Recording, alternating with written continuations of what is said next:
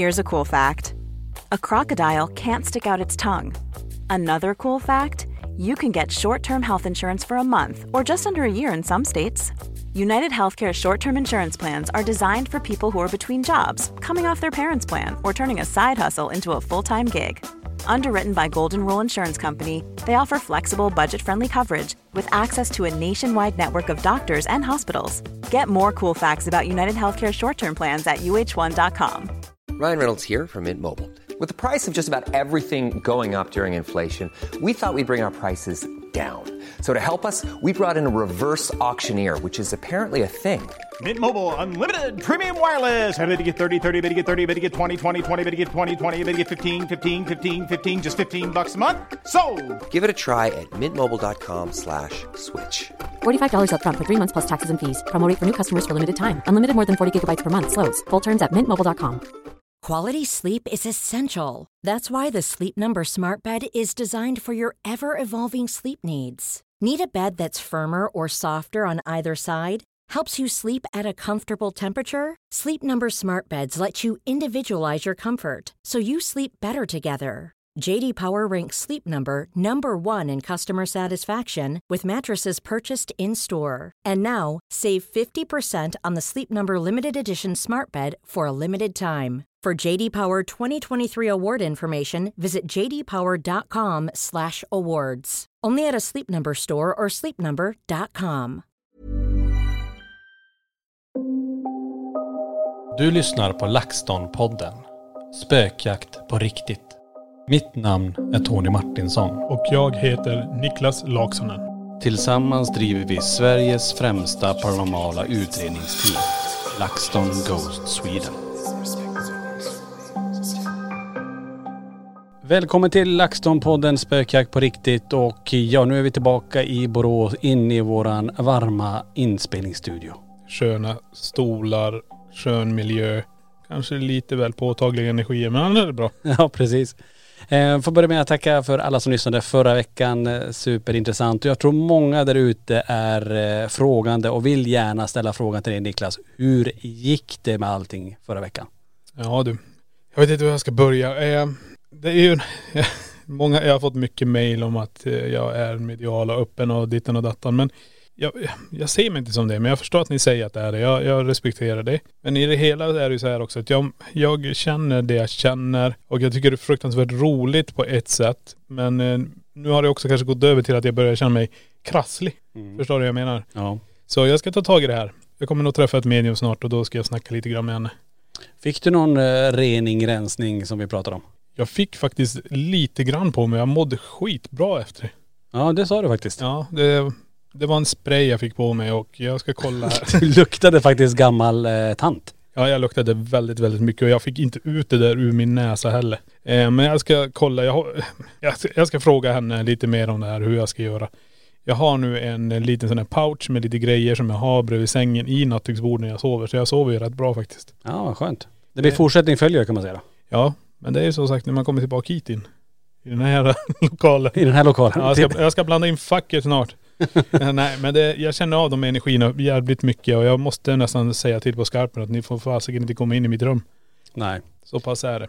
Vi hade ju här, jag la ut eh, precis en eh, instastory också om att jag hörde som att du hostade precis i korridoren. Jag, jag trodde jag missade att du hade kommit in. Men det var exakt som du, och sen kom du fem minuter senare och gjorde den där hostningen fast ute i, i själva butiken när du kom in och då hörde jag att du kom. Ja. Och det första jag gjorde så hostade du exakt som jag hörde innan. Det var som att du var här innan du var här. Jättekonstigt. Nej men det är det jag också, det känns som att det finns en, eh, en dubblett av mig. Förstår jag tänker? Eh, Det är flera faktiskt som eh, under de här nattstreams från museet berättar om att det står en mörk gestalt, en man i korridoren och ja, vid speglarna tydligen. Det är lite intressant att de, ja, de som är mediala och känner av mycket sånt då. Men det är ju intressant ändå. Det, du, du kanske har någon dubblett här. Det är kanske den jag såg som gick in till ditt kontor. Ja, det är så jävla knepigt det. Är helt nytt för mig det här också. Ja. Jag har ju inte känt så här, jag har aldrig haft det här men någonting har ju hänt och jag kommer definitivt försöka ta tag i det. Jag ska snacka med ett medium här snart som jag sa och då kommer jag mest troligen få lite bot eller hjälpmedel i alla fall. Ja, kanske lära lite mer hur man öppnar och stänger och Om man, för du kanske inte, om du vill ta bort det du har eller om du bara lär dig hantera det helt enkelt. Ja, ja precis. Det är många som skriver också att man kan känna sig sjuk och man kan göra dit och datan. Och det är precis det, jag, jag får sådana här sjukfallsinvinklar höll jag på att säga. Att jag känner mig dålig. Men det är som sagt, de säger det är på grund av det. Så jag, jag ska se vad hon kan hjälpa mig med. För det vore ju väldigt, väldigt intressant om hon kan få mig att må bättre. Ja. Alltså jag mår ju bra men det kommer i vågor som hela tiden. Och det blir ganska påtagligt när vi är här i, i det här, vad ska vi säga, hemsökta landskapet höll jag på att säga. Men eh, byggnaden. Och det, det är jävligt häftigt hur man verkligen, verkligen känner av det. Jag vet inte hur du känner men man känner av det fruktansvärt mycket tycker jag. Nej, jag, jag märker nog mer av det just att jag hör och ser grejer här och jag tror att det är du hela tiden. Ja det är jävla skumt. Det är lite, tycker jag är obehagligt just när man hör och så tror man att du är här och så är du inte här. Nej. Tänk, om det, tänk om det har byggts upp en, eh, av dubblett av en dig. dubblett av mig. Jag menar det är något som du, jag tänker på det, tänk hur trött du har varit under en lång tid och, och att den har dragit massa energi av dig och att eh, den har gjort det för att kunna bygga upp en, en dubblett som rör sig och beter sig som du eh, och är här ibland. Och, och det är därför den har som, det är där, kanske därför du har varit så himla trött. Jag vet inte. Men Nej precis. Väldigt märkligt. Men eh, intressant tycker jag. Men det måste vara jobbigt för dig i och med att du blir så himla trött. Ja det går åt mycket energi. Ja men då får som sagt, det får bli en eh, fortsättning eh, följa på det här. Ehm, och eh, ja, vi ser vad som händer efter du har pratat med mediumet där. Ja precis. Det här blir min paranormala resa genom Sverige. Ja precis. Eh, Ja hörni, som sagt det är ju ett nytt avsnitt. Eh, Nu fastnade vi lite grann i förra eh, podden men det är ju jättespännande och intressant att se hur det blir och fortsättningen blir. Och jag vill börja bara med att tacka till alla hundratals inskickade DM, mail, ja det har bara svämmat över om dagens ämne som vi ska prata om. Eh, Så vi får börja med att säga stort, stort tack till alla. Jag önskar att jag hade kunnat ringa upp er alla och svara på alla meddelanden men jag har tyvärr inte hunnit med det men jätte, jätte tack. Och jag tror säkert vi kommer prata mer om det här ämnet framöver. Dagens ämne då, det är kort och gott sömnparalyser. Vad har du Niklas för erfarenheter av just sömnparalyser? Jag kan säga, jag har, jag har aldrig varit med om det. Du, du har aldrig varit med om det? Okej. Nej men det har jag faktiskt. Jag kommer ihåg jag var kanske 14, 15. Är uppe i Kiruna, ligger i mitt rum och så känner jag någonting. För jag, vi kan ta det så här. Jag ligger där, jag hör våran mamma prata med våran mormor. Eh, de sitter i köket och jag ligger där i sängen och jag har ögonen öppna och så känner jag något som lägger sig på mig. För jag ligger på mage. Så någonting lägger sig på din eh, rygg då eller? Ja precis. De lägger sig på min rygg men jag känner inte tyngden av någonting på ryggen. Det enda jag känner det är att någonting pressas mellan mina fingrar. Och det är en hand och sen är det den andra handen. Och sen känner jag hur någon pressar benen mellan mina ben om man säger så och trycker ut mina ben lite grann. Men jag känner fortfarande ingen tyngd på kroppen. Jag känner bara det här. Så till slut så, jag, jag kommer inte ihåg hur jag kom ur det här men jag vet bara att jag slet mig ur det här och springer upp i kalsonger eh, in till köket och är väldigt skärrad. Och våran eh, mamma och mormor undrar, vad eh, håller du på med? Ja. Men alltså kände du kände alltså någonting vid benen som trycker ut benen, någon, några fingrar eller någonting som stoppar in mellan dina fingrar så att säga. Ungefär som man ska hålla handen fast ovanpå handflatan då så att säga. Ja precis och sen blir det som att någon, la- om du lägger knäna i knävecken på den andra och så lägger man fötterna på insidan och så trycker man fötterna in under smalbenet. Ungefär så. Mm. Så att det, det var det jag kände. Jag kände ingenting annat, ingen tyngd på kroppen, ingenting. Men jag kände bara allt det där som skedde där. Plus lite hår av någonting. Som Hår? trä- hår som träffar min nacke. Aha. Si, sidan av nacken. Men du kunde inte se om det var någon eh, mörk eh, kvinna, man eller vad, vad kändes det som? Jag säger att det, skulle, det kändes som en kvinna. Men det var ingen eh, yngre kvinna utan det här var en liten äldre kvinna. Och det enda jag kan härleda till det, det var våran syster har suttit i det rummet sen. Ja det är ju spännande. Ja. Alltså nu får ni tänka, vi är tillbaka i Kiruna där allting börjar i lägenheten på Rönnplan i Kiruna. Och ehm, där vi växte upp och där alla de här fenomenen hände. Och ja, men du kan ju faktiskt berätta om vad Tina, vår syster, upplevde det. Men precis i det här rummet så, där jag hade mitt pojkrum när jag bodde i Kiruna. Sen flyttade jag då. Jag vet inte om jag hade egen lägenhet då. Det måste jag ha haft tror jag. Ja. Och jag vet att i, fo- i fotändan där så är det en spegelvägg. Jag vet inte om det var Tina som satte upp den, vår syster. Eller om det var jag. Jag kommer faktiskt inte ihåg det heller. Men hur som helst så vaknar hon någon gång efter tre tror jag. Och sätter sig upp i sängen. Och det hon ser är bara en äldre kvinna som sitter och stirrar tillbaka på henne. I spegeln alltså. I spegeln. Såg hon sig själv i spegeln och en kvinna eller var det bara Alltså hon, hon såg sig själv som en kvinna eller? Nu är det ganska länge sedan och Tina kommer säkert lyssna på det men jag har för mig det bara var kvinnan hon såg. Coolt ändå. Ja, obehagligt för det första men coolt. Nej precis och det här är ju då att jag har rum, haft rummet innan och jag tror jag aldrig berättade det åt Tina heller, vad jag kände i det rummet. Nej Hon vi kanske- pratade inte så mycket om det här när vi var små. Nej, men hon kanske vet om det nu. Jag kommer inte ihåg om jag berättade men. Det, det hon beskrev till mig, det är typ det jag kände. Den kvinnan. Och jag har ingen aning om vem den där kvinnan kan vara. Ja det är ju inte, men alltså jag tänker så här. Det du kanske upplevde, det kanske var maran. Ja. Men det var ju som entiteten la sig på mig. Det var ju inte bara för att eh, komma och mysa om man säger så. Nej. Det var verkligen för att skrämma skiten ur mig. Var det ingen kyla du kände eller? eh, Fingrarna, det, det jag kommer ihåg av det som jag kände, det var kallt. Det var det? Det var kallt. Ingen doft så här, det luktade typ dött kött eller någonting. Nej, ingen, eh, inget sånt. Det var, Nej. det var kallt och så kalla fötter som gick så. Men du måste ju förstå att jag har ingen tyngd på kroppen, resten av kroppen. Det är märkligt ändå. Ja och det, det gör ju också att, jag, jag kan säga så här, jag ser ju ingenting. Ingenting, för jag ligger ju och tittar. Jag kommer ihåg hur jag hade väggen, där jag har dörren där, jag ser telefonen, jag ser telefonsladden och dörren öppen lite grann för höjd om i köket. Men nej, det, det där var, hade jag sett någonting så hade det varit intressant. Men jag sliter mig upp vet jag. Men jag tror jag bara springer rakt ut. För jag kan liksom inte förklara det, vad som hände med en. Eh, Man är ju så ung, man fattar inte vad som hände. Nej. Ja men spännande. Det låter ju ändå som att du har varit med om någonting liknande sömnparalys i alla fall. Om det, eller om det var väsenet det här maran som la sig på dig. Ja.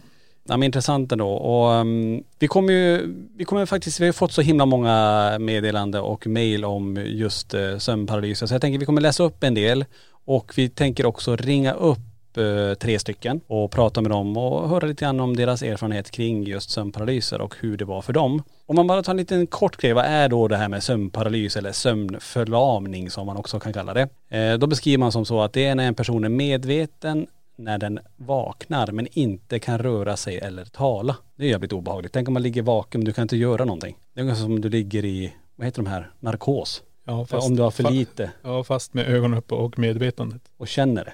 Ja. Usch då.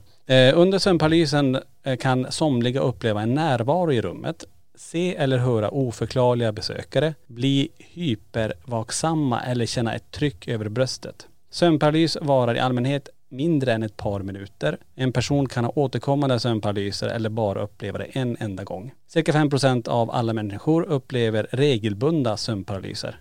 Sömnparalys är inte farligt men det kan kännas väldigt obehagligt.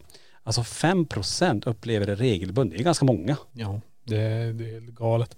Och det är det jag tycker är så jävla fascinerande just det här med sömnparalysen här som du beskrev där att som jag också kommer ihåg hur det var. Jag, alltså jag är ju med, jag är ju vaken. Det är ju det som är grejen. Jag är ju vaken, jag känner det här. Och så du vet kan ju fatta paniken och skräcken som infaller igen när det händer. Det är Men du kunde inte heller röra dig. Du låg, du kände det där eller var det så att du vart skräckslagen av det du kände? Eller kommer du ihåg det nu är länge sedan där? Nej men det jag känner när jag ligger där, jag kan inte svara på att eh, eh, jag eh, kan röra mig inte. Jag, jag vet faktiskt inte om den här entiteten gör att jag sitter fast också. Förstår jag tänker? Ja just det. För jag kan inte svara på det. Men jag, finns, jag vet bara att jag har inget tryck på från skulderbladen ner till, vad blir det, innan knävecken. Där finns inget tryck där. Nej. Men därefter så finns det någonting. Som det håller mig fast med. Det, det, jag hade ju hjälpt, mig- hjälper ju inte mig ändå på, jag kan ju ändå rycka mig lös därifrån. Det, förr eller senare. Ja just det. Ja, det är ehm, väldigt obehagligt låter det som att, att eh, ha de här. Och det är som de säger, av alltså alla som har skickat in också, att det är ju enormt obehagligt. Och om vi ska kolla på det här Niklas, vi gjorde en egen liten ja, vetenskaplig studie kring det som kom in. För vi har ju fått väldigt, väldigt många som har skickat in som jag berättade om innan. Och det är inte så konstigt när jag ser ändå att 5% av alla människor upplever det här. Så det är inte så märkligt kanske att det är så populärt. Hur som, det vi ser att de flesta som skickar in, alltså 95% av alla som har skickat in till oss, det var kvinnor faktiskt. Men jag vet ju att det finns flera killar som har haft det också. Och några killar har ju skrivit också, men majoriteten var faktiskt tjejer.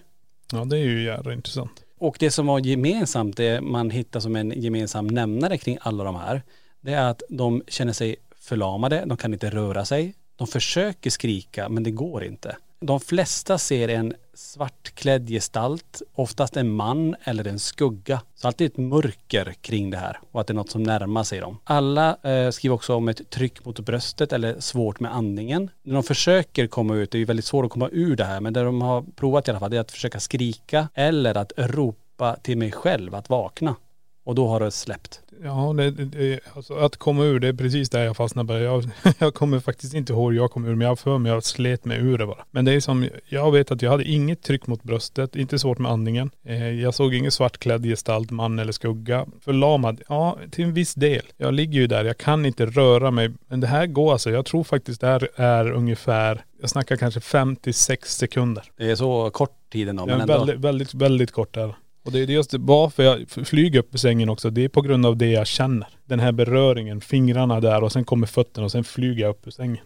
Ja. Ah, fasen vad obehagligt. Men jag tycker det är så intressant om man ser alla de här gemensamma nämnarna. Att man pratar om samma sak eh, kring samma fenomen. Majoriteten, inte alla självklart, men många, många har exakt samma eh, känsla och ser det här mörka. Och det är också det, varför ser de en mörk gestalt, skugga, alltså och inte en eh, glad hund eller en eh, gullig tant eller något sånt där. Utan de ser bara det här mörka och känner den här rädslan kring det. Det är ju väldigt, men eh, det är jävligt skräckinjagande också. Jag Ja. menar, för det är ju det. Men det är ju som sagt, om man tittar på den vetenskapliga lite grann bara. Det är ju det att hjärnan är ju vaken och kroppen sover. Så säger de att det är. Ja. Den vetenskapliga studien på det hela. Men jag känner ju också så här när man ser den här svarta gestalten. Varför blir den en svart manlig gestalt som står där? Nej, och varför är det mörkt? Det är det jag menar. Varför, varför blir det så? Alltså även om det, man ska sätta det vetenskapliga på det och bara säga så här är det att man, man sover fast man är vaken. Men varför blir det alltid en sån vy? Alltså förstår du? Varför blir det inte någonting annat? Och varför är det genomgående så här exakt samma sak som folk berättar?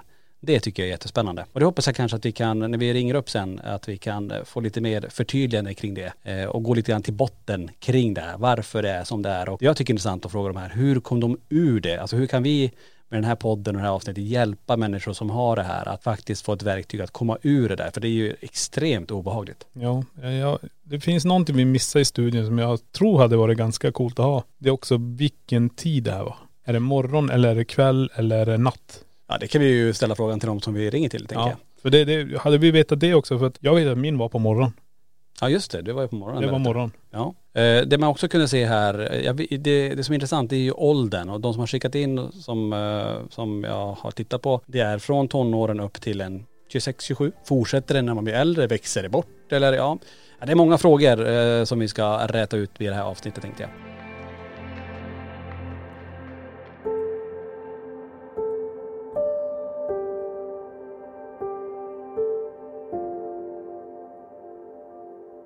Men innan vi börjar läsa de här skräckinjagande exemplen kring sömnparalys så vill vi bara tipsa om att efter varje podd hörni, så startar eh, en tråd i spökjakt och eftersnack på Facebook. Det är våran grupp som vi har där. Och där kan ni kommentera, dela eh, erfarenheter och hjälpa varandra ehm, och diskutera avsnittet. Så gå gärna in där och ehm, eh, det handlar ju bara om att ansöka att vara med i den gruppen. Spökjakt och, och tecken eftersnack på Facebook. Men nu hörni, nu tycker jag vi tar och läser lite grann vad ni har skickat in kring sömnparalys. Här har vi en som har skickat in och eh, personen skriver att det här har hänt ofta i perioder. Ofta är det någon som drar i mitt täcke nedanför sängen och jag kan inte hålla emot. Väldigt ofta är det också någon som sätter sig på sängen och jag kan varken röra mig eller skrika. Nu på senare tid kan jag i drömmen kännas igen att jag har en sömnparalys och liksom ropa till mig själv att vakna. Det brukar funka. Så det är väl lite tips där. Ja men den här per- personen verkar ha det ganska ofta. Ja. Men är det då, skulle man då säga att det är sömnparalys eller är det mardrömmar? Nu här, här har vi någonting som drar i mitt täcke. För sängen alltså. De måste ju.. Ja om det nu är så, alltså det kan ju vara så att, för det, det beskriver många som har skickat in att de ser någon komma mot en, man upplever att det är någon som rör sig, att det blir att någon sätter sig på en.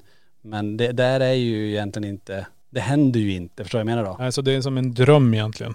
Ja Du, fast du, en, du har den där visuella bilden av att täcket glider av men det händer inte. det måste ju vara så, eller att man, eh, om det blir någon så här hallucination eh, kring det. Ja, eller tänk om det är så att de känner att täcket dras ner men de kan inte röra sig och täcket åker av. Ja, så kan det Då, vara. då snackar vi kanske inte sömnparalys, då snackar vi poltergeist Ja visst. aktiviteter hemma. Ja, Nej, men ska vi ta en till här?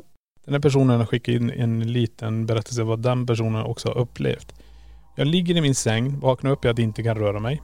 Hela kroppen var förlamad och jag försökte kräla mig loss. En intensiv tyngd över hela kroppen som gjorde att jag knappt kunde andas. Mitt i allt detta så hörde jag otydliga viskningar. någon som grät och skrek jättehögt. Och sen hörde jag fotsteg precis vid min säng utanför dörren. Jag såg svarta skuggor vid dörrglipan och att folk kollade på mig genom dörren. Och jag fick till mig att de ville mig riktigt illa. Sen plötsligt försvann allt. Jag kunde röra mig igen och insåg precis att allt är normalt igen. Och jag kunde andas ut. Det var min första sömnparalys för över tio år sedan. Jag har haft flera stycken sömnparalyser under en stressig och orolig period. Men då har jag kunnat kontrollera paralysen mer. Det är ju intressant här tänker jag också det här att det har kommit under en stressig och orolig period. Det kanske är så också att eh, om man är i ett sånt stadie kring, eh, ja men att det händer mycket i livet och att det är stressigt, att det här tenderar att öka sömnparalysen. Om man ska titta på den vetenskapliga grejen så handlar det om att hjärnan, och hjärnan behöver ju också sova. Det är väldigt, väldigt viktigt att hjärnan sover. Vi tror att vi kanske sover ibland, men hjärnan jobbar ju fortfarande. Det gäller verkligen att den också måste kunna varva ner så inte vi, så vi går under. Men det här är ju ganska intressant. Här också att de såg igenom dörren. Jag såg återigen de här svarta skuggorna är tillbaka här. Eh, Men den här personen hörde ju också otydliga viskningar och lite ljud alltså samtidigt. Men det var ju- hörde ju du också Niklas, du hörde ju mamma och mormor i köket där. Ja precis. Så du var ju ändå, man hör, alltså att synen finns, hörseln finns där men det är som att signalerna från hjärnan att säga till kroppen att rör på det, det, det funkar inte. Ja men jag hade ju chansen också. Ja du kände ju det också. Jag hade ju chansen också. Och jag vet ju så här, i, i allt det här när jag hör mormor och mammas röst så vet jag var tryggheten är. Det är dit jag måste ta mig. Mm. För det jag upplever nu kan inte jag förklara och jag tycker det är väldigt obehagligt så jag tar mig till tryggheten i chock och inte fattar vad fan som händer. Men här tittar man också på det här som den här personen skriver att man kan kontrollera paralysen mer. Det här är ju ganska intressant också att man kan kontrollera den. Men det kanske är så, när du har haft den så himla många gånger så vet du, du vet det här tillståndet och du vet hur du kan. Jag tror kontrollera kanske handlar mer om att hur man ska komma ur den. Jag tror inte att man kan kontrollera vad som händer i den, själva paralysen eller? Ja, det, det jag bara funderar. Alltså, jag tänkte kan du, alltså när du kör den paralysen, när den, när den är på väg, kan du då forma den som du själv vill? Förstår du? Om det är det jag menar, att man kontrollerar den till att det blir en eh, behaglig upplevelse istället för en, en negativ och påfrestande upplevelse. Ja, jag vet faktiskt inte. Nej, men det är jävla häftigt. Kan man kontrollera det så är det jättebra. Ja, det kanske är fler där ute, ni som lyssnar nu, har, har erfarenheter kring just den delen. Men vi tar en till här hörni och eh, då skriver personen så här att jag hade en sömnparalys när jag låg och sov i Borgvattnet för första gången. Borgvattnet, det är intressant. Där eh, känner vi till husen där uppe. Vi hade turen att ha huset för oss själva och vi sov då i expeditionen. Jag hör hur två ur sällskapet är i det rosa rummet och försöker få kontakt där. Jag sover knappt utan ligger egentligen bara och blundar. Men helt plötsligt så ligger jag inte i sängen längre. Inte i alla fall i min dröm. Istället så står jag mitt i rummet på expeditionen. En ilsken svartklädd man kommer farandes mot mig med en stol skjutande framför sig. Han kör stolen så snabbt och klämmer fast mig mellan garderobsväggarna och stolen. Jag försöker klamra mig loss men min kropp är som fastfrusen och jag försöker ropa på hjälp men det kommer bara ett mummel av ord som ingen begriper. Till slut så får jag upp ögonen och vaknar och inser att det som just hände, som kändes så verkligt, egentligen inte hände på riktigt. Otroligt obehagligt var det och något som jag aldrig tidigare hade upplevt. Så det där är ju också lite intressant ändå. att Förutom klart det är Borgvattnet och återigen den här ilskna mannen som kommer. Um, och att man känner lite så halv panik, man känner sig fast, man kommer inte loss. Uh, men sen att man kommer ur det där och på något vis ändå inser att det inte hände på riktigt. Ja precis. Jag tycker det här låter också lite grann som en mardröm. Sömnparalys ska jag då vilja ha när du har lite grann att du har ögonen öppna, du kan inte röra dig. Men här är ju en helt scenario av nästan en skräckupplevelse, en mardröm skulle jag vilja också säga att det är. Det känns som en mardröm faktiskt. Eller om man tänker egentligen hur personen beskriver det så är det ju så att hon eh, hör de andra i rosa rummet och ligger egentligen där bara och blundar, alltså slappnar av. Ja. Och så händer det där. Så visst, det skulle kunna bli att det går över till en mardröm då men Ja men det är intressant ändå. Men det återigen är det där mörka, svarta som, och så, så tänker jag att det, det kanske är så när, det, när, vi, när vi hamnar i det här tillståndet eh, med mardrömmar, att det ofta är mörkt, det är obehagligt. Eh, att det är därför det, det blir så, att hjärnan funkar så, att man tar worst case scenario i huvudet och bara, det ska vara mörkt, det ska vara obehagligt, det ska vara hot och det ska kännas som att man, ja ibland kanske inte får luft eller om man inte kan skrika. Det, ja, jag vet inte. Ja, nej, jag, jag förstår vad du menar. Men jag tror faktiskt vi måste nästan separera på två olika fenomen här faktiskt. Jag tänker så här, det är det som händer här. För hon skriver också till slut så får jag upp ögonen och vaknar. Det här är ju nästan som att personen har satt sig själv i sömn, alltså utan att du tänker på det. För jag menar, du kan ju ligga där helt plötsligt har du somnat. Ja, det kan vara så. Ja, för jag tror man ska ta också separera det här med mardröm och sömnparalys. Eh, Sömnparalysen är helt annorlunda än vad en mardröm är. Mardrömmen är ju en väldigt eh, detaljerad upplevelse som du får. Du får ju med allting. Du får ju med ja, hela grejer. Det kan hända saker i väggar. Du kan förflyttas ö- överallt. Men en sömnparalys sker där och då. Den är just då i det nuet där du är. Så jag skulle vilja få det där till nästan att det är en mardröm. Men ja, ja, det är svårt. Men det är jävligt coolt. Jag menar, den svarta mannen i Borgvattnet. Mm. Han vet ju om, han går ju in i expeditionen så kan han ha kommit till dem i drömmarna? Ungefär som eh, Freddy Krueger eller någonting. Ja, precis.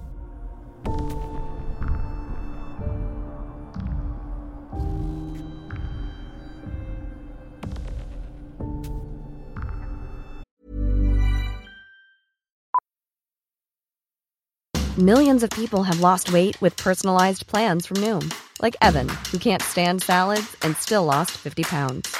Salads, generally, for most people, are the easy button, right? For me, that wasn't an option. I never really was a salad guy. That's just not who I am. But Noom worked for me. Get your personalized plan today at Noom.com. Real Noom user compensated to provide their story. In four weeks, the typical Noom user can expect to lose one to two pounds per week. Individual results may vary.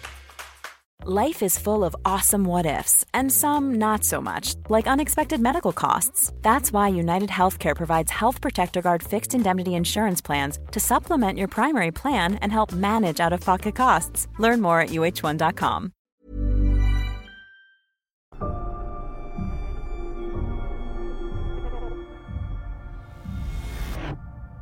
Det är en person som har in den här också. Jag har haft det många gånger, lika obehagligt varje gång. Senast alltså, hade jag somnat i soffan. Jag vaknar av att jag har en stark känsla av att det står en man i hörnet vid altandörren. Och han är på väg mot mig. Jag ville skrika men det gick inte. Försökte få benen att röra sig men det gick inte.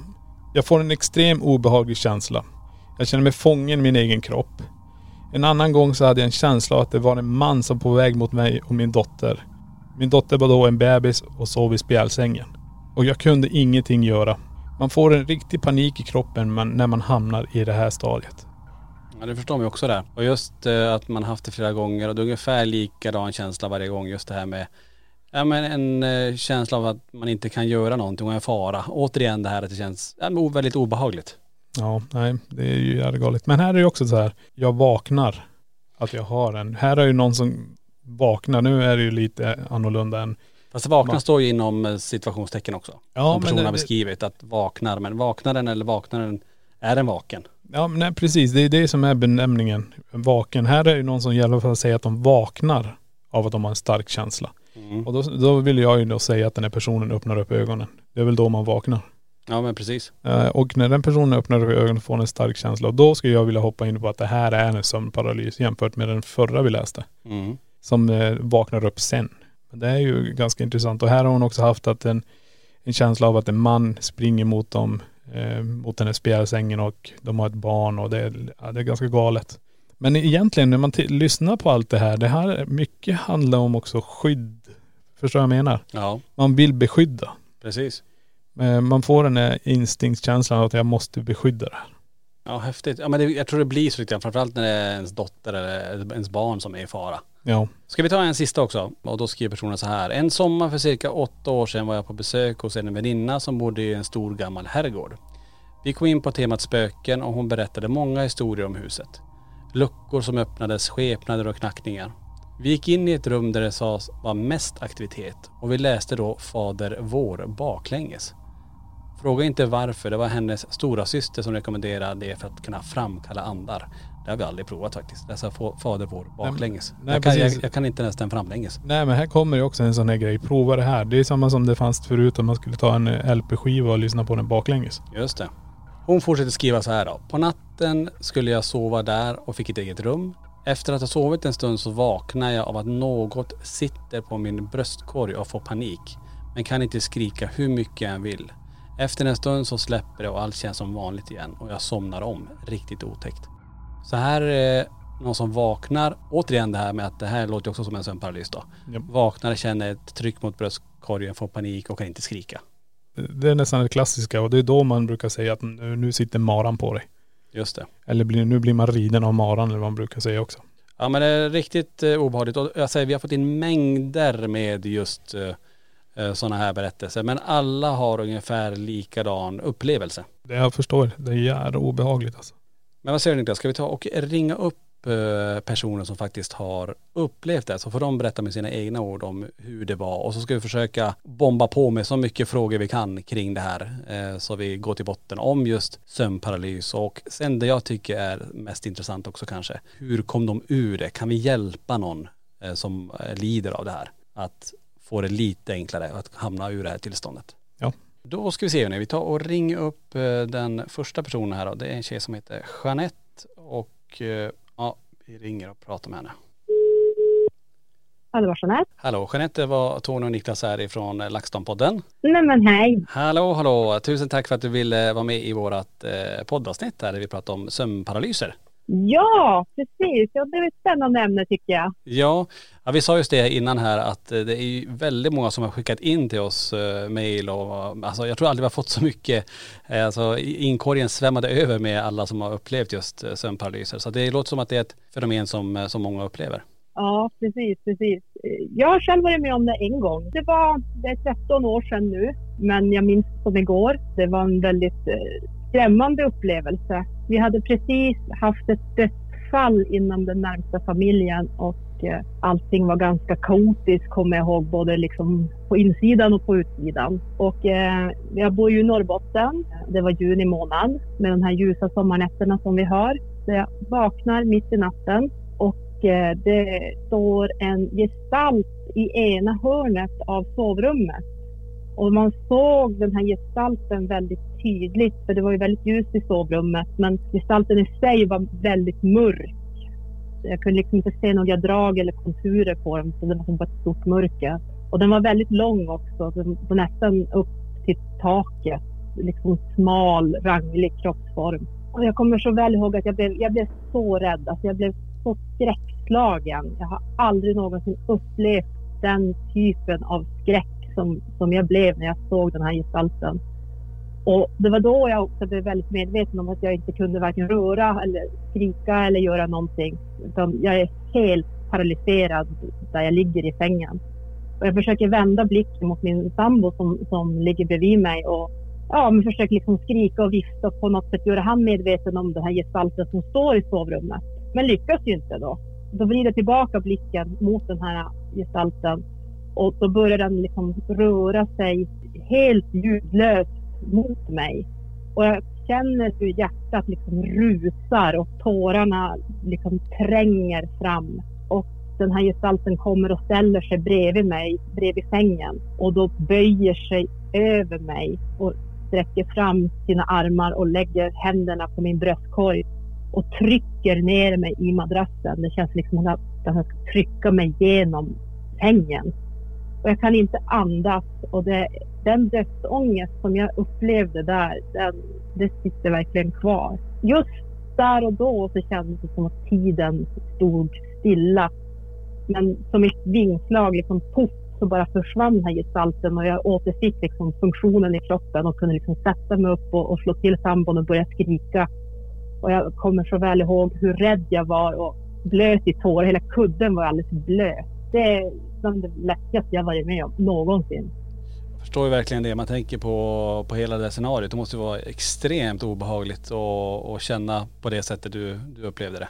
Ja, det, det var det. Det är därför det, det är så fast etsat i mitt minne, den upplevelsen. Så det var väldigt spännande att vi skulle ta upp det här ämnet tyckte jag. Ja, Eh, vi, vi, tänker, vi, vi grottar oss in lite grann, sen vet jag inte om du kan svara på allting, men vi, vi, vi försöker som gå till botten med det här. Men, men det är ändå intressant, för du beskriver ändå att, du, att det var en, en jobbig händelse med dödsfall som låg i närtiden. Ja. Och, och det har vi ju sett många som har pratat om att när det händer eh, saker, att det är en stressig period till exempel, att det händer mycket i ens liv, att då tenderar de här fenomenen att, eh, eller den här sömnparalysen då, att äga rum. Och det låter ju som att det är som en check på den.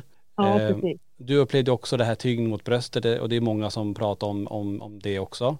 Eh, men kan, mm. kommer du ihåg hur du kom ur det där? Vi tänker lite om vi kan hjälpa andra som har det här. Att, finns det något tips och tricks? Att, hur, hur, hur gjorde du för att komma ur det där? så vitt jag kommer ihåg så gjorde jag ingenting utan det bara försvann av sig själv. Det är liksom bara som ett vingslag så var det över. Så man, man vaknade ur att vara vaken. Jag vet, det låter jättekonstigt men Mm. jag gjorde ingenting själv. Utan det var bara helt plötsligt över. Och minns du hur länge det där varade ungefär? Alltså själva, det är svårt att kanske uppskatta tid men, men för dig kändes det säkert som evigheter stackarn. Men kan du säga det ungefär, vad du tror om du skulle uppskatta en tid? Hur, lång- hur lång tid varar det där? Någon minut kanske. Ett par minuter i alla fall. Från det jag upptäcker den där gestalten tills den försvinner. Det, det tror jag. Även fast det, känd, det kändes ju som en evighet när man är mitt i det. Men, men man tänker tillbaka så någon minut skulle jag gissa. Mm. Den, här gestalten som du beskriver, det här, det här mörkret så, och, och kan du urskilja några drag där så att du kan beskriva den ännu mer? Är det någonting som du har sett innan eller kan du likna det med någonting annat du har sett? När jag brukar förklara det för folk så brukar jag förklara det som någonting som har krypit ut ur helvetet.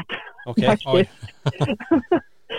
den, den kändes inte mänsklig. För att den var så lång och så smal. Den hade liksom inte mänskliga drag på det sättet. Men eftersom den var så mörk så kunde jag, jag kunde inte urskilja liksom ögon eller mun eller några drag. För att det var som bara ett mörker. Men, som man som såg konturerna av. Men, men såg inte riktigt mänskliga ut. Okej. Och då hade du något ljusinsläpp överhuvudtaget eller hade ni eh, rullgardiner och sådana grejer man brukar ha men vi hade persienner. Så Persienner. att det blir lite doft ljus in. Men det är ändå väldigt ljust. okej. Men då är det ganska intressant ändå att du kan se den här gestalten. Men jag, tänkte så här, när du vaknar också, kan du komma ihåg ungefär vilken tid det var det här? Är det mot morgonkvisten eller mitt på natten eller Det var vid tre, halv fyra på morgonen. halv fyra på morgonen? Ja det är ju jävla häftigt. Men eh, jag tänkte på det, när du vaknar upp också där, ser du den här gestalten då börja manifestera eller stod den redan där? Den stod där. När jag öppnade ögonen så stod den där i hörnet. Okej, ja det är galet det. Ja, det- Verkligen, och det är ju sagt, det, är ju, det låter ju som, eller det är ju, och det var säkert en, en jätteobehaglig, alltså obehaglig upplevelse. Det hör man ju när du berättar. Ja, precis. Jag förstod inte att det var sömnparalys förrän flera år senare när jag trillade över en artikel om det och liksom läste om det fast att det var ju det jag hade varit med om. Men jag tänker så här, om vi, säger sömnparalysen kan man väl säga att det är den vetenskapliga teorin på det hela. Men om man tar den här Ja, paranormala teorin kring det hela med den övernaturliga grejer också. Jag menar det här är ju inte egentligen ett kännetecken för att det är maran, men det, det är ju det folk brukar säga att det är maran, att det är en kvinna eller någonting. Men här har vi någonting då. Skulle du kunna sätta ett kön på det här? Eh, Är det, är det en manlig Nej. form eller var det en kvinnlig form eller var det bara något?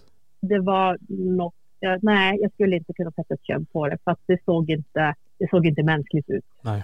Ja, för jag tänkte också, du sa att den, den satte armarna på ditt, på ditt bröst och så tryckte den. Ja, ja precis. Och du, kände du det där trycket så mycket också så att det, det gick inte att andas egentligen? Så. Nej, det, precis. Det, trycket var så hårt så jag kunde inte liksom dra åt andan utan jag, det kändes som att jag skulle kvävas. Nej, precis. Det kändes liksom att jag skulle tryckas genom madrassen för att det var så hårt tryck.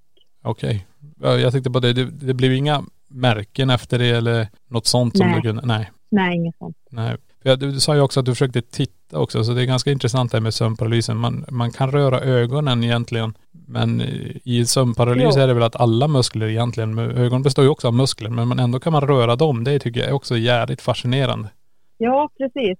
Ögonen var ju det enda jag kunde röra eftersom jag kunde liksom flacka med blicken från gestalten till sambon som låg bredvid. Så, Ja, men ingenting annat kunde jag röra. Nej det är, det är precis, för det är precis det jag, jag har haft själv sömnparalys när jag var, eh, en gång när jag var lite yngre så jag vet ju vad du pratar om. Så det jag kommer också ihåg att jag kunde titta runt lite grann. Jag kunde läsa av vad det var på väggen och ditt och datt. Men jag låg på, jag låg på mage. Jag vet inte, du låg väl, låg du på rygg då?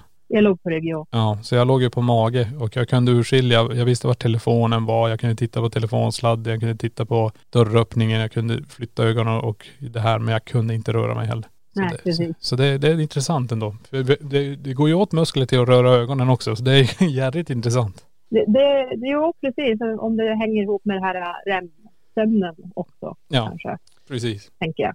Ja men det är ju det också att, eh, för det läste jag också någonstans där just att om REM-sömnen, om den blir, eh, alltså att man blir störd under den, den perioden flera gånger och att det är kanske upprepande eller att man helt enkelt sover dåligt då så kan de här sakerna hända. Just sömnparalyser, att det äger rum lite mer frekvent då. Ja, precis. Ja men bra, men tusen tack eh, Jeanette för att du var med och berättade om din upplevelse kring, kring sömnparalyser. Ja, men tack ska ni ha. Det var kul att få vara med. Ja, tack tack. Tack.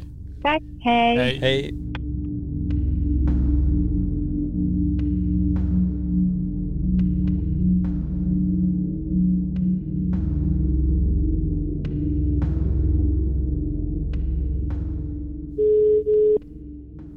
Jag heter Josefin och jag har haft en sömnparalys. Jag eh, var väl 15-16 när jag upplevde det första gången.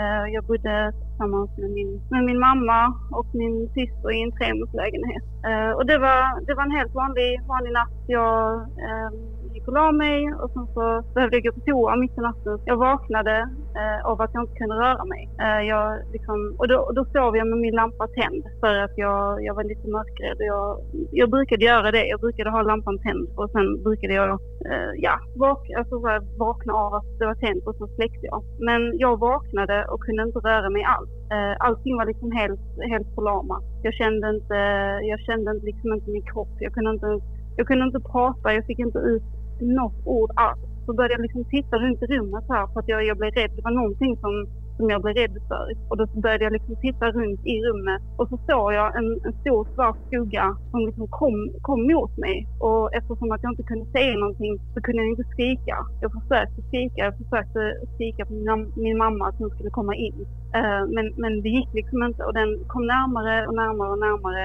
Eh, och så började jag höra att den skrattade åt mig precis som att någon hånskrattar åt en. Som så här, om man drar något skämt eller någonting. Och då blev jag så rädd så att jag bara låg spärrade ögonen och jag, jag började känna att jag kunde börja skaka lite i kroppen. Och sen så bara försvann det. Jag bara skrek. Och då kom min mamma in och frågade vad som hade hänt. Och då, jag förstod liksom inte för att jag visste inte vad som, vad som hände. Men jag var ändå medveten, jag var ändå vaken. Eh, och jag trodde att det var en mardröm liksom. Ja, vad obehagligt det var ändå. Alltså, alltså, och sen återigen, då, vi, vi, har, vi håller på som gör vår egen lilla studie kring det här för att det är så intressant för det är så många som eh, berättar nu och inklusive du nu att man just ser den här, den här, den här mörka gestalten, den här svart skugga som du pratar om. Ja. Ja, det är så intressant att det är så Ja, många pratar om en mörk gestalt. Det är jätteintressant. Att, och varför inte en, en gullig liten hund som kommer skuttandes? Det är alltid det här mörka Ja, obehagliga. ja, men jag, jag tänker att det är kanske någonting, alltså man upplever att det är någonting farligt, man upplever, man upplever det som ett hot. Och då kan det ju vara, för att oftast när det är i typ skräckfilmer så är det oftast en, en gestalt eller en, så som ni när ni på era utredningar så ser ni oftast en, en gestalt av en, en man eller en kvinna eller någonting. Och det, det är kanske den bilden som är, som är hotfull för er. Det är Ja. kanske den bilden som har skapat nu när man får sådana här sömnparalyser att det är ett hot mot en. Ja. Eh, Det, är, en- det var en jätterolig fråga varför inte det är en liten hund eller en kattunge Ja. som, Ja, som kommer istället. Men Nej, precis, jag Mm. tänkte, tänkte det också. Jag tror det är så här också när det gäller sömnparalysen. Jag tror man bara kommer ihåg när det är hemskheter. Jag tänker om du har Ja, sömnparalys och det kommer en hund springande mot dig. Det hade du bara tagit som att wow, vad fint, vad mysigt. Ja, kanske. jo men precis. Jag tror det, jag tror det blir det. Och sen kommer den här, så blir det en hotbild och då är det något man kommer komma ihåg. Ja, så det var, det var jätteobehagligt. Jag har haft eh, då, eh, den historien jag berättade nu när jag var 15-16. Och sen så hade jag det en gång till i vuxen ålder. Eh, men då försvann det ganska snabbt. Det varade bara några sekunder. Och då hann jag liksom inom parentes vakna upp innan det var någonting som, som kom åt mig. Just det. Men jag har också hört att om man sover, om man har perioder där man sover ganska dåligt så kan man drabbas av sömnparalys för att hjärnan inte hinner liksom komma till ro ordentligt. Ja, Ehm, precis. Det, ju, det finns ju en sån teori också just att, det, att man blir störd i Mm. sömnen och så. Men kan du Ja, sätta ihop, jag tänker i och med att du har haft det två gånger då, tänker jag, om du kan du se något mönster där, alltså var det någon, när du var där 15-16 första gången du fick det, hände någonting speciellt i dig? Alltså var det, alltså vissa upplever ju att när det blir, alltså det kan vara stress eller det kan vara att det händer en stor händelse. Hade du någon sån när du var yngre och någon i vuxen ålder, att du sett något mönster där? Att, att man var inne i en period, där det var jobbigt helt enkelt? Kan du sätta någon sån ehm, parallell? Ja, jag hade det, jag hade det lite tufft hemma. Stanna till under, under många års tid. Eh, och jag hade väldigt mycket stressiga miljöer runt omkring mig. Jag hade liksom oftast inte lugn och ro. Jag var mycket i skolan. Jag var, jag var liksom halvt nybliven tonåring. Jag liksom hade mycket som jag skulle upptäcka med mig själv och, och livet upptäcks ju liksom på ett helt annat sätt när man börjar, man är tonåring och det händer grejer. Mm. Eh, men det är väl det jag kan komma på som kanske kan binda ett mönster. Och sen när jag fick det i vuxen ålder så hade jag precis flyttat hemifrån.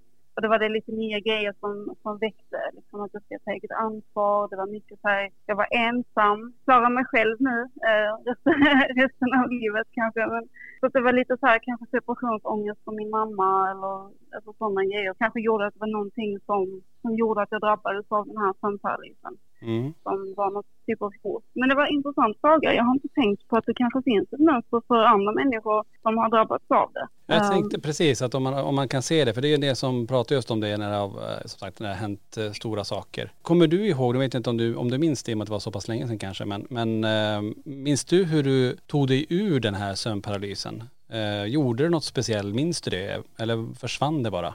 Nej, jag minns faktiskt inte. Jag, eh, jag kommer inte ihåg hur länge det varade. Det kändes som att det varade en evighet när det oftast bara tar bara några sekunder vad jag har, vad jag har hört liksom, vad jag, av, av egen upplevelse och erfarenhet. Men det var väl bara att jag, när jag vaknade, vaknade upp inom parentes och jag, jag skrek liksom efter min mamma för att jag var så rädd. Det var väl där jag kände liksom att okej, nu är jag här. Nu är jag i, i medveten närvaro. Nu finns ingenting runt omkring mig. Så det var väl bara att jag vaknade till liksom av, av den här rädslan att, att kroppen det, liksom, det slog slint på något sätt. Och sen så bara vaknade jag till av att min mamma kom inspringande och frågade vad som hänt. Liksom. Och klockan var väl typ, ja det var ju på natten någon gång.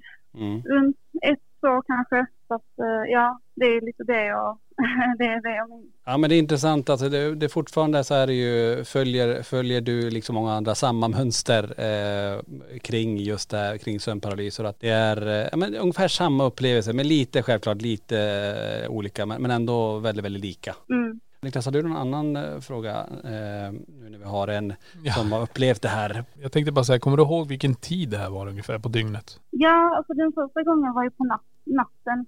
Det var där runt ett år någon gång. Man har ju hört, eller jag har hört under så här, att det är väl typ så här, inte, spök, inte spöktimmen kanske, men att det händer mycket aktivitet under den perioden mellan 12 och 3 eller 12 och 4. Ehm, men eftersom att det har med min kropp och min hjärna att göra så tror jag inte att det är något något mönster att det skulle vara någonting paranormalt så, utan det är mer, det kommer ju från mig. Nej men där natten någon gång. Det var, det var den första gången och den andra gången, kommer du ihåg om det också var mot natten eller var det mm, morgon eller?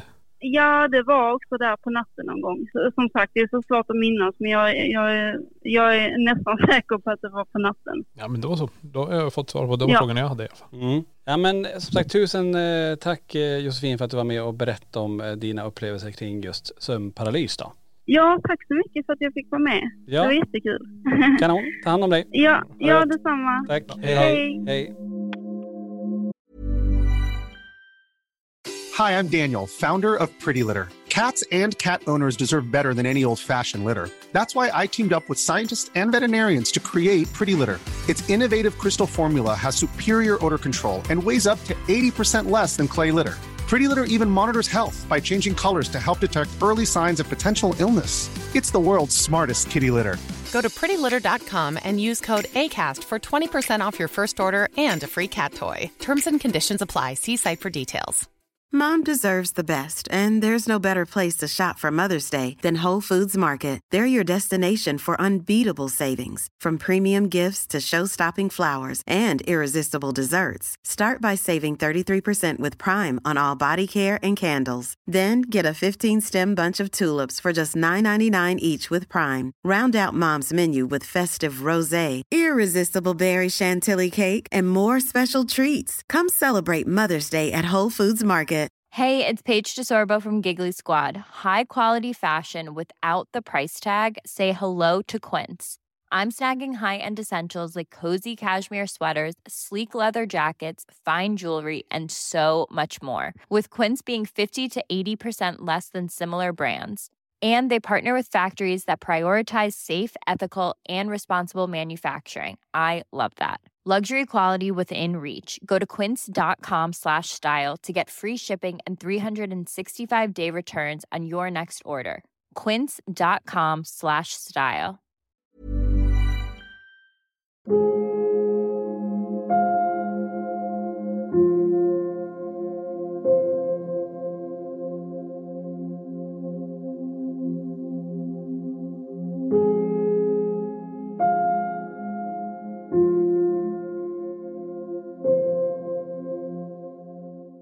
Då ringer vi upp, tänker jag, den sista här som vi ska prata med. Hon heter Pernilla och eh, ja, det ska bli spännande att se vad hon har upplevt när det gäller sömnparalys och hur det var för henne. Eller? Hallå Pernilla, det var Tony och Niklas ifrån LaxTon-podden. Ja men tjena. Hallå, hallå. Eh, Tusen tack för att du vill vara med och prata om sömnparalys. Ja men det var inte roligt. Du kan egentligen börja berätta, det du, du, för du skrev in till oss och det är ju superspännande att höra. Så du kan egentligen bara berätta hur det var för dig. Ja, alltså första gången det hände, då var jag om en drygt 14 kanske. Eh, bodde i ett hus med mina föräldrar så jag valde att lägga mig och vila på deras säng. Så alltså, det var ju riktigt obehagligt. Jag vet inte riktigt hur jag ska beskriva men det var som att hjärnan vaknar ju såklart. Jag kan inte röra kroppen, jag kan inte få ut några ord. Jag försöker liksom uppmärksamma föräldrarna och ropa på hjälp. För att i ögonvrån se hur någon närmar sig sängen. Och det var jätte, alltså det var det obehagligaste jag varit med om någonsin. Och det känns som att den här figuren som jag ser då, det var en skepnad av en man med hatt. Det känns som att det är den skepnaden som styr om jag ska kunna röra mig eller inte. Så när den är framme vid sängen och nästan står lutad över mig så lyckas jag till slut vicka på tårna. Och då vaknar kroppen till liv då och skepnaden är helt borta. Mm. Så du såg, den här skepnaden, var det en, var det en svart, eh, mörk Ja. skepnad? Ja. Ja, och jag har haft som paralys efter det också och det har inte varit på alls samma sätt. Det har ju varit, jag kan inte röra kroppen men vaknar upp ganska snabbt. Det här var något helt annat. Mm. Och den här mörka skepnaden har jag sen sett i eh, lägenheten flera år efter när jag har flyttat. Min man har även sett skepnaden. Så jag vet inte riktigt vad det var för något. Alltså det där låter lite grann, Niklas, det här är ju faktiskt du eh, och Sofia erfarenhet av. Det låter lite mer som den där skepnaden som eh, ni såg i ert sovrum. Ja. eh, Med, med hatt som Sofia beskrev det. Ja, den, precis. Ja, han har ju dykt upp där två gånger vad jag vet. Men sen har inte vi, eller Sofia sett. Det- Jag har inte sett han, det är bara Sofia som såg det. Det är ju också så här, det är ju ganska intressant för du beskrev ju en hatt också. Den här personen hade ju en hatt. Mm. Så det blir ju också så här lite annat om vi börjar snacka shadow man och sådana här saker. Men det är ju också i en sömnparalys så dyker den här upp. Det är ju också intressant. Ja och jag tänker också, eh, för du beskriver ju ändå det, det klassiska där, just det här med eh, det som är gemensamt för alla som har sömnparalys, att man inte kan röra sig, att man men du fick ingenting med andningen, så här, vissa får så här som ett tryck över bröstet eller att de inte får luft. Nej, alltså, alltså ingenting sånt. Utan det var bara att jag kunde inte röra mig alls. Det var som att jag, jag var fastfryst liksom. Och sen att jag inte kunde, jag kunde inte få ur mig några ord. Nej. Men eh, jag kämpade ju liksom på. Vicka på tårna, vicka på tårna, vicka på tårna. Och till slut så gick det ju. Okej, så det var ditt sätt egentligen för att ta dig ur det här. Det var att försöka blicka, Ja. röra på någonting så kommer det kanske släppa. Det är ju ja, ganska, jo, men precis. Det är ganska bra tips för det är också någonting vi försöker eh, grotta i och försöker ge tips till de som har det här och har det ganska ofta och, och man, man förstår att det är väldigt obehagligt. Och man kan ge dem någon, någon så här, men något sätt att komma ur det tillståndet. Så, så Mm. ditt, ditt, tips, eller det du gjorde i alla fall, det var i alla fall att kunna vicka på tårna, att det släpp, då släppte det. Ja, men precis. Vicka på tårna eller vicka på fingrarna. Så då. Men i mitt fall funkar det att vicka, vicka på tårna. Det räckte med att jag liksom fick en liten rörelse i stortån så, så bröts det liksom. Men jag, för, jag tyckte du sa också att det var den här energin, eller den här entiteten som var på väg mot dig, var den som styrde om du skulle få röra eller inte. Det, Ja, det är ganska intressant att du känner något sånt faktiskt. Det är skithäftigt. Det var ju inte, just i det huset som vi bodde i, det var ju väldigt mycket aktivitet överlag i den. Så det var ju inte första gången jag hade varit med om någonting. Men just det där, just så intensivt var det första gången och det var, ja, det var inte en trevlig upplevelse. Nej, jag förstår det. Usch. Jag, jag säger det är tur att man inte har upplevt det där själv. Jag har aldrig råkat ut för det. Niklas har ju, har ju upplevt något liknande men eh, det låter inte alls roligt att få det där. Nej, precis. Eh, men jag tänkte bara kolla. Jag, jag ställde frågan nästan till allihopa, men eh, kommer du ihåg när det här skedde? Om det var mot morgonkvisten eller mitt på det natten? var mitt på dagen. Mitt, Mitt- på dagen. Mitt på dagen till och med. Det var också Mm. intressant. Det är ju också jävla häftigt. Men vet, vet du om, eh, nu får du massa frågor här, men eh, vet du om, eh, om du var med om något, eller hände någonting i ditt liv? För vissa upplever ju att de får de här sömnparalyserna mer frekvent när, man, är- när, det, när det är jobbiga saker som händer, man kanske är stressad eller att det hänt något speciellt just vid det här tillfället. Kommer du ihåg ifall det var någonting sånt som Nej. påverkar dig? Då första gången, då, nej. Nej. Det, inte vad jag kan komma på. Det var, det var ju sommarlov liksom. Just det.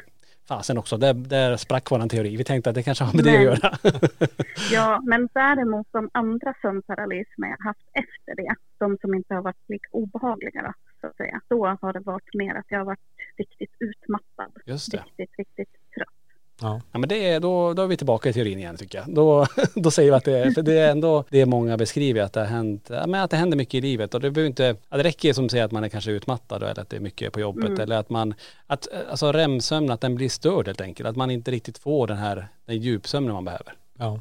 Mm, precis, så kan det nog vara. Ja. ja men tusen eh, tack för att du ville vara med i, i det här avsnittet och prata om, om eh, dina erfarenheter kring just sömnparalys, Pernilla. Ja, men tack för att jag fick vara med. Ja, tusen tack, ta hand om dig. Tack detsamma. Ha det bra. hej. Hej hej.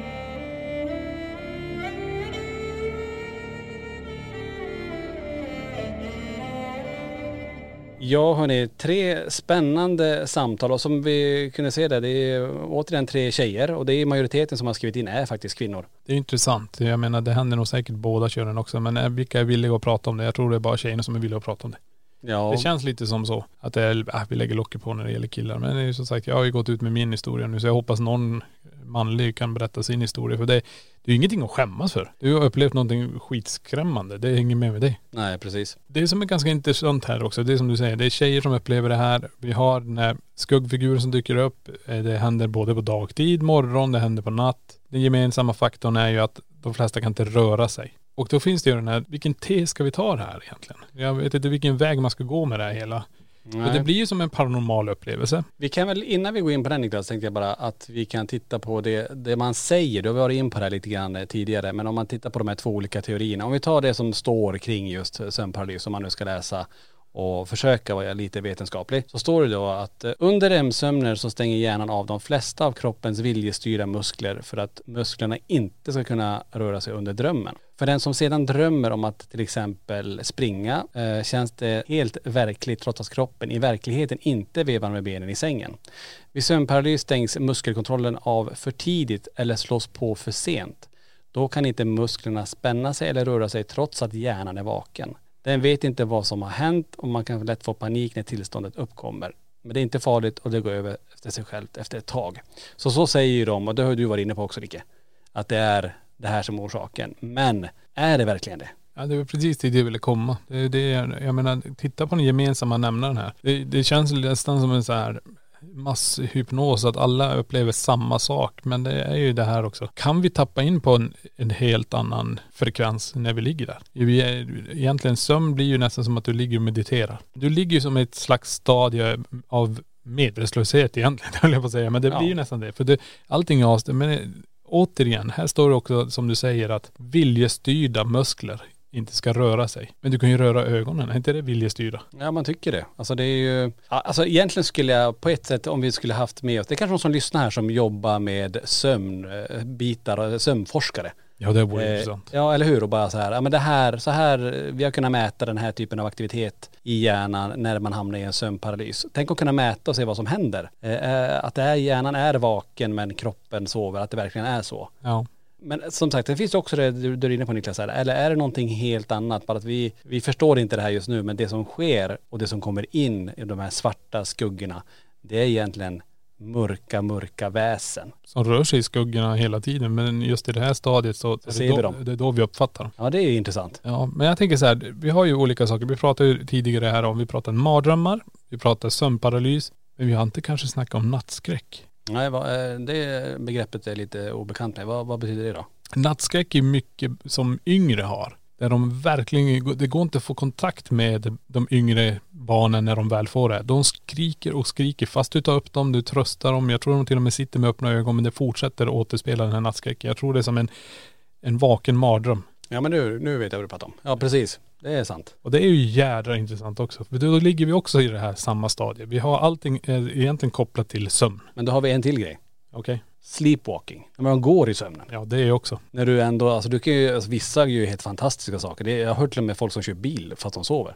Ja det är ju också helt galet. Och då stänger ju inte musklerna av. Då går det ju. Då är det, alltså det, du ser ju, det här är ett stort ämne. Det är verkligen ett stort För ämne. att man kan nästan sätta ihop allting i det samma genom att säga att det är, det, hand- allting handlar om sömn. Du ska försätta dig i ett stadie där du helt enkelt bara slappnar av, sover. Men det händer så mycket annat runt omkring. Ja. Det är jävla intressant. Jag tänker en sömngångare, där rör du ju verkligen muskler. Du kan till och med gå och eh, öppna dörrar och gå ut och, ja, men som sagt, sätta dig i en bil eller vad du nu hittar på. Eh, Det tycker jag är lite läskigt ändå om jag tänker så här, tänk att man är på, på ett, ja, men ett hotellrum och så får du för dig i sömnen att öppna fönster och hoppa ut. Nej, det, Fy absolut. fan. Nej men det, det, är- det är ju jävla galet. För det, sen är det, jag vet inte, är det någonting som man har med sig hela livet? Eller är det också stressrelaterat eller att man mår dåligt eller något sånt där när det dyker upp när man går i sömnen? Det vet jag inte. Något som är intressant teori här är att eh, gå i sömnen och, och så, det är ju väldigt vanligt när man är barn. Ja, Och precis. om man tänker då, om man drar paralleller mot det här med att barn är väldigt öppna, är väldigt mottagliga.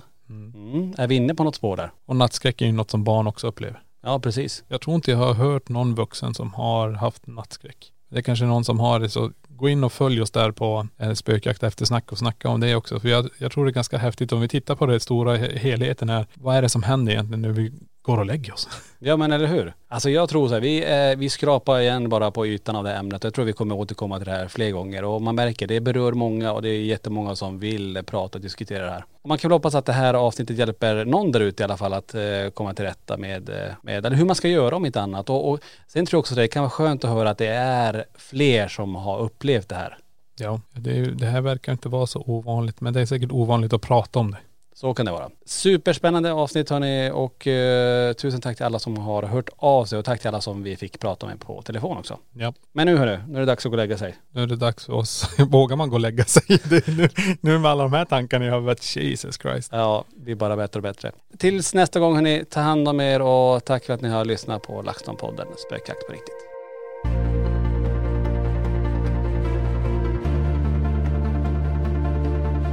Tack för att du har lyssnat på LaxTon-podden. Spökjakt på riktigt.